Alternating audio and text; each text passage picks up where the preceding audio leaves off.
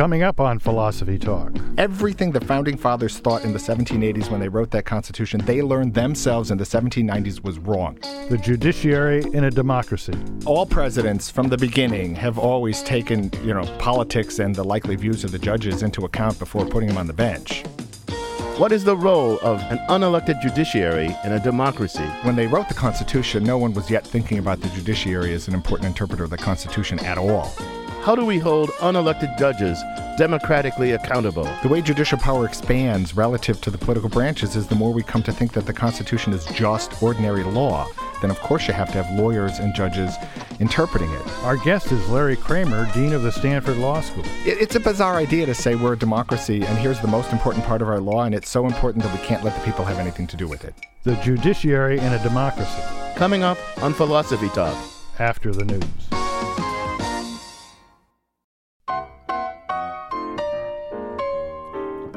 Welcome to Philosophy Talk, the program that questions everything. Except your intelligence. I'm John Perry. And I'm Ken Taylor. We're coming to you from the studios of 91.7 KALW, local and innovative public radio for San Francisco.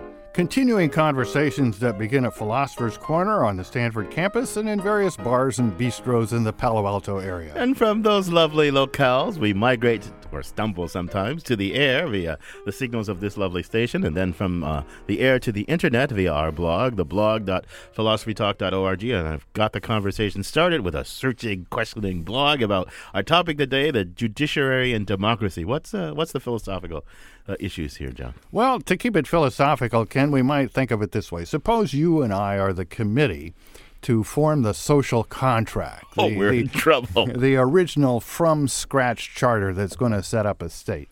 Now, what what would lead us to want an independent judiciary as part of the social contract? I'm taking for granted that we're talking a democracy here. I mean, you know, I love democracy, and I can't imagine wanting to live anything else in anything else. But taking that for granted, I I think this is a little tricky. I think this is tricky. The judiciary, I see why we want that. We want somebody to settle cases in courts of law and to apply the law and interpret it fairly without an agenda. And there's a certain kind of independence you want there. But when we're talking about like judicial review, saying what the law is and enforcing that interpretation on the people, I'm not so sure why we would want in a democracy where power is supposed to rest with the people, these unelected persons telling us what, how we're going to live in a way. Uh, why, why, should we want that? Okay, I mean, I, will go along with the democracy part, but that's not all there is to it. I mean, uh, uh, our social contract was was really influenced a lot by John Locke, and if you read his work on liberty, he's not all that. I mean, uh, uh the second treatise uh, on government, he's not all that consumed with democracies. He's interested in protection of people from tyranny. The tyranny of a single person, which was probably what he mainly had in mind but it uh, equally applies to the to the majority. You have to be able to live your life without thinking that the whims of a single person or the majority are going to change the rules in the middle and drag you off to jail. Right, and so you don't want the judiciary just to be answerable to the whims of the majority. That's what the Lockean thought. Your thought is there. But wait a minute, though. You know, here's the problem you know, you want to insulate the judiciary from politics. I think that's a good impulse. But its decisions have great political reach, right? And sometimes, and think about this when uh, the death penalty cases, uh, desegregation, uh, all this stuff that the courts have decided over the years have gone against the will of vast numbers of people. And they haven't just said, oh, well, we lose. They wanted to seize the political process and take over and undo what the court did, and that caused great turmoil. So insulate them from politics, but then let them shake up politics and then not be answerable. Uh, you think well, that's a good idea? I think in our social contract, we're going to want to design a system so that we get, for at least for our Supreme Court, some very wise individuals who are really dedicated to the rule of law and good at interpreting the law, but have one ear at least part of the time to the political reality, so that so that so, so that we don't just have what you're describing. That there. sounds like a pretty delicate balance. And to help to see if we're succeeding in striking that balance, a roving philosophical reporter, Zoe Corneli, went into the courtroom and she files this report. Ladies and gentlemen, please rise and come to order. Court is now in session. It's a typical Wednesday morning for San Mateo County Judge Craig Parsons. Good morning, ladies and gentlemen. Trial judges like Parsons hear cases at the county level, and in California, they're chosen by the voters.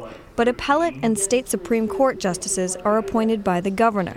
And there, uh, judges are called upon to decide constitutional questions where there isn't an obvious right or wrong answer.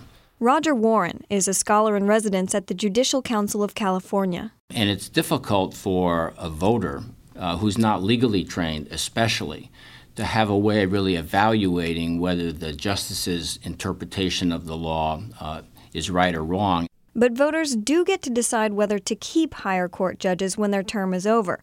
That's called a retention election.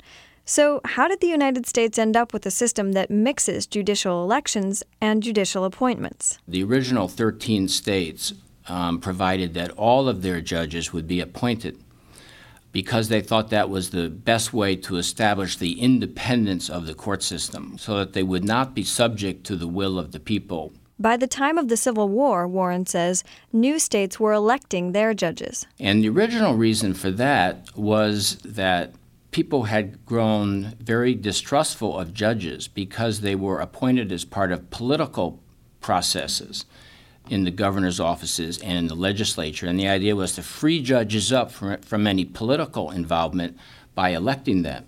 Then what happened is that the same political influences um, ended up dominating the election of judges also. Voters can have a powerful influence on the judiciary.